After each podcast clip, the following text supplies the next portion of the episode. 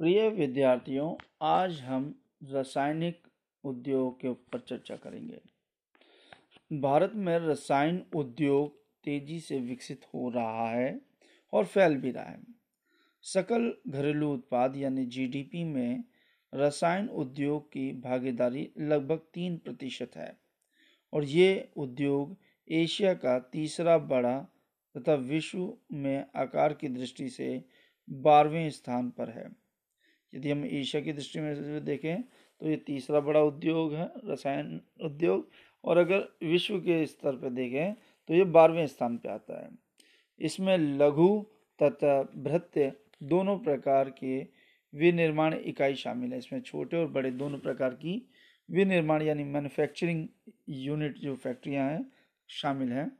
अकार्बनिक तथा कार्बनिक दोनों क्षेत्रों में तीव्र वृद्धि दर्ज की गई है। अकार्बनिक रसायनों में सल्फ्यूरिक आल्म आल्म, जैसे उर्वरक, कृत्रिम वस्त्र, यानी बनावटी वस्त्र, प्लास्टिक, गोंद, रंग रोगन, डाई आदि के निर्माण में प्रयुक्त होता है ये केमिकल। नाइट्रिक अम्ल शर्ण सोडा, ऐश, कांच, साबुन, शोधक या अपमर्जक कागज़ में प्रयुक्त होने वाले रसायन हैं। तथा कास्टिक सोडा आदि सम्मिलित हैं।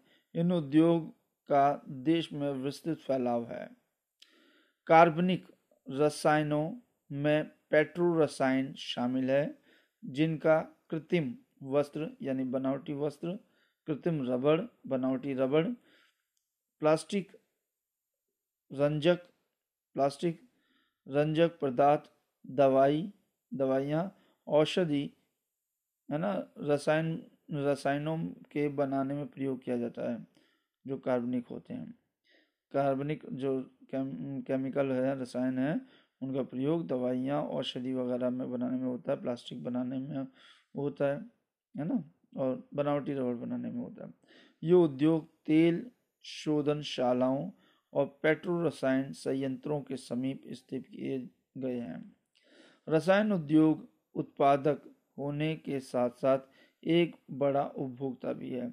यानी हम भारत के लोग जिसमें उत्पादन तो करते ही करते हैं, उसका यूज़ भी ज़्यादा करते हैं।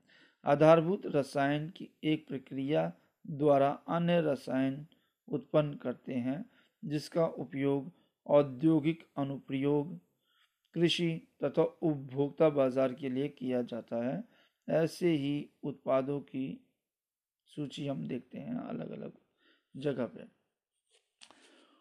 उर्वरक उद्योग की बात, अब फर्टिलाइज़र इंडस्ट्रीज़ की बात कर लेते हैं हम, है ना?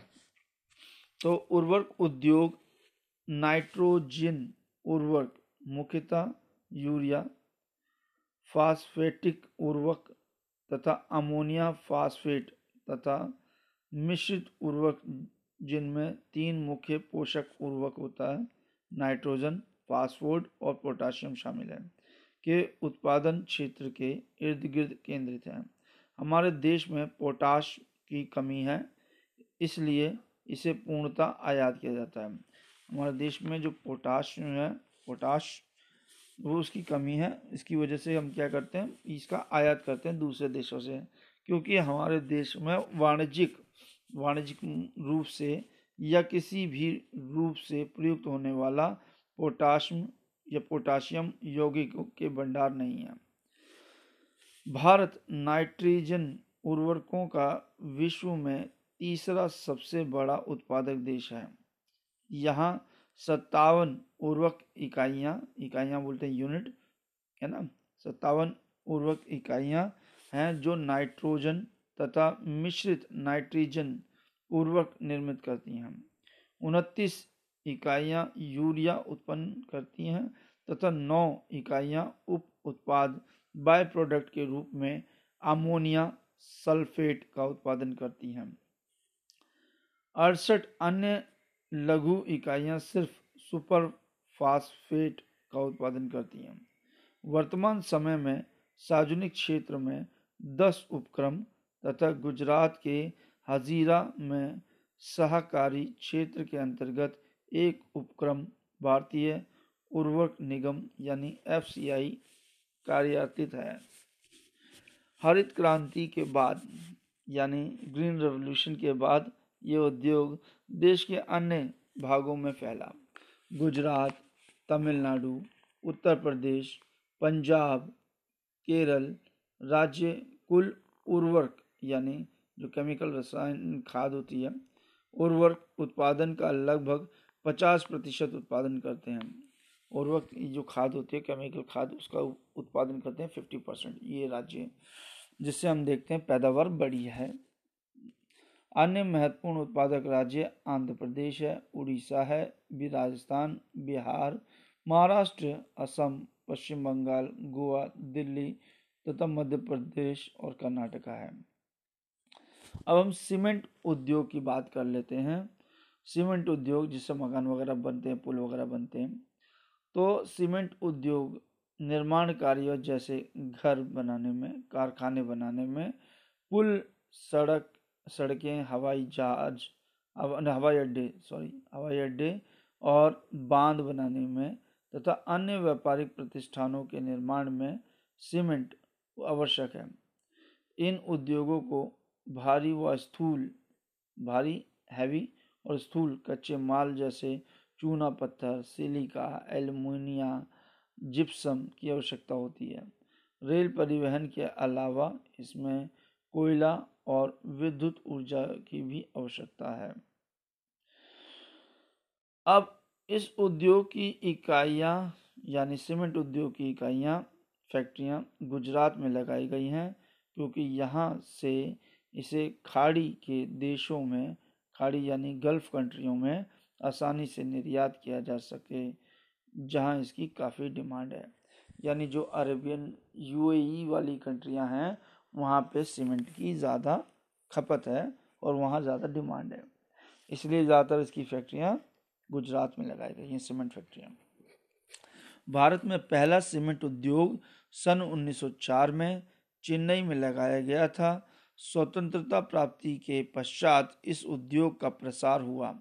यानी ये आज़ादी के बाद इस उद्योग का बड़ा, बढ़ावा मिला, जो सन 1904 में चेन्नई में लगाया गया था, सीमेंट उद्योग पहला। सन 1989 से मूल्य व वितरण में नियंत्रण, समाप्ति और नीतिगत सुधारों से सीमेंट उद्योग ने क्षमता, प्रक्रिया और प्रौद्योगिकी तथा उत्पादन में अत्यधिक प्रगति की है। अब देश में 128 बड़े संयंत्र, यानी 128 बड़ी फैक्ट्रियाँ हैं बड़ी, और 332 छोटे सीमेंट संयंत्र हैं, यानी छोटी फैक्ट्रियाँ 332 के आसपास। भारत में विविध प्रकार के सीमेंटों का उत्पादन किया जाता है। गुणवत्ता में सुधार के कारण, यानी क्वालिटी में सुधार के कारण, भारत की बड़ी घरेलू मांग के अतिरिक्त पूर्वी एशिया पूर्वी एशिया, मध्य पूर्वी अफ्रीका और दक्षिण एशिया के बाज़ारों में मांग बढ़ती जा रही है। कि भारत की जो क्वालिटी है सीमेंट की बढ़िया है जिसकी वजह से पूर्वी एशिया में इसकी डिमांड बढ़ रही है, मध्य पूर्व अफ्रीका में और दक्षिण एशिया के बाज़ारों में इसकी मांग बढ़ती जा रही है। ये उद्योग, उत्पादन तथा निर्यात दोनों ही रूपों में प्रगति पे है। इस उद्योग को बनाए रखने के लिए पर्याप्त घरेलू मांग तथा पूर्ति में वृद्धि करने का प्रयास किया जा रहा है। अब हम देखते हैं मोटर गाड़ी उद्योग, ऑटोमोबाइल उद्योग इंडस्ट्रीज़। तो मोटर गाड़ी, ऑटोमोबाइल जो अपने आप चल जाती है ना, ऑटोमोबाइल। मोटर गाड़ी मोटर गाड़ी यात्रियों तथा सामान के तीव्र परिवहन का साधन है। हम देखते हैं मोटर गाड़ी उद्योग में कार बस है ना मोटरसाइकिल सब आ जाती हैं। भारत में विभिन्न केंद्रों पर ट्रक बसें कार मोटरसाइकिल स्कूटर तिपहिए वाहन और ब, और बहु उपयोगी वाहन निर्मित किए जाते हैं है ना वाहन बनाए जाते हैं।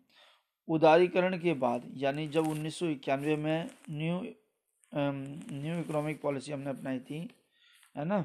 उन्नीस सौ इक्यानवे के बाद आधुनिक मॉडल आधुनिक मॉडल के वाहनों का बाज़ार और बाज़ार और वाहनों की मांग में बढ़ोतरी हुई है। उन्नीस सौ इक्यानवे में हमने जब पॉलिसी अपनाई, निवेश की फॉरेन डायरेक्ट इन्वेस्टमेंट की, विदेशी निवेश हो सके, अपनी अपनी नीतियों में हमने ढिलाई बरती तो बाज़ार बढ़ गया। यहाँ पे इंडिया में एमएनसी लगने लगी और उन्होंने अपना बहुत सारे उद्योग स्थापित किए जिससे इस उद्योग में विशेषकर कार, दोपहिया वाहन और तिपहिया वाहनों में अपार वृद्धि हुई। पिछले पंद्रह से भी कम वर्षों में इस उद्योग ने ज़बरदस्त उन्नति की है। प्रत्यक्ष विदेशी निवेश यानी एफडीआई के साथ नई प्रौद्योगिकी के उपयोग से ये उद्योग विश्व स्तरीय विकास का स्तर पर आ गया है।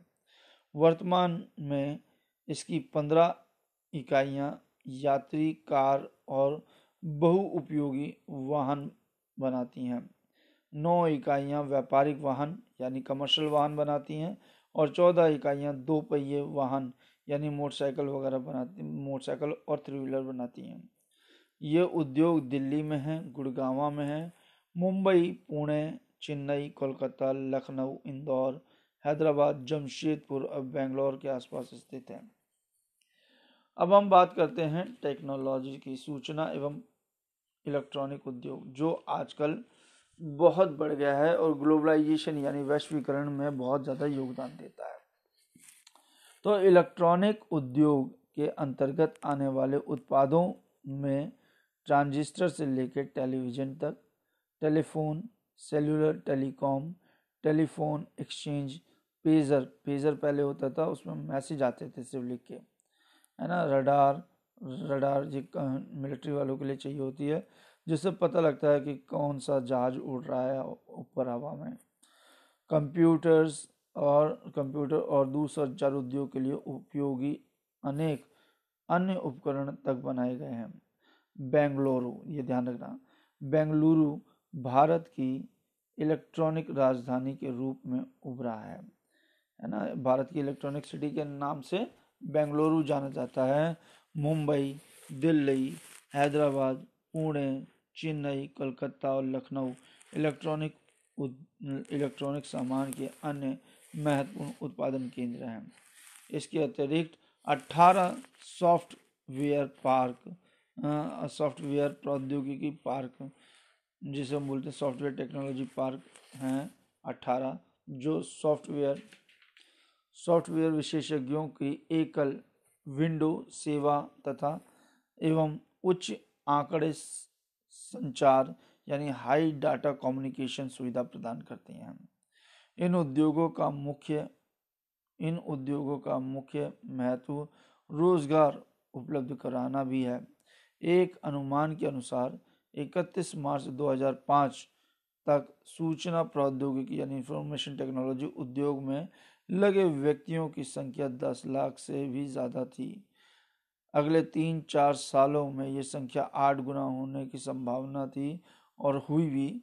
ये तथ्य भी अत्यंत रोचक है कि इस क्षेत्र में रोज़गार पाए व्यक्ति में महिलाओं की भागीदारी लगभग तीस प्रतिशत है। पिछले दो या तीन वर्षों से ये उद्योग विदेशी मुद्रा प्राप्त करने का एक महत्वपूर्ण स्रोत बन गया है, जिसका कारण तेज़ी से बढ़ते व्यावसायिक प्रक्रिया और बोलते हैं भारी स्रोतीकरण जिसे बी पी ओ यानी बिज़नेस प्रोसेस आउटसोर्सिंग है।